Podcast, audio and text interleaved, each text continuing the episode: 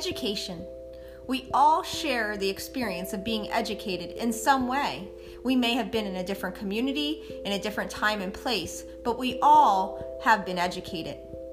All Things Considered Education's podcast goal is this: to discuss current topics in education, to look at what has worked in the past that still has value today, and what is, we're looking forward to in the future in the world of education.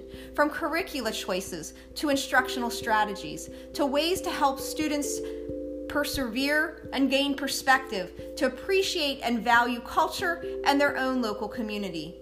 My goal is that we can discuss All Things Considered Education together as a group to help guide families, schools, and community members to creating this next generation of great community involvement. Join me.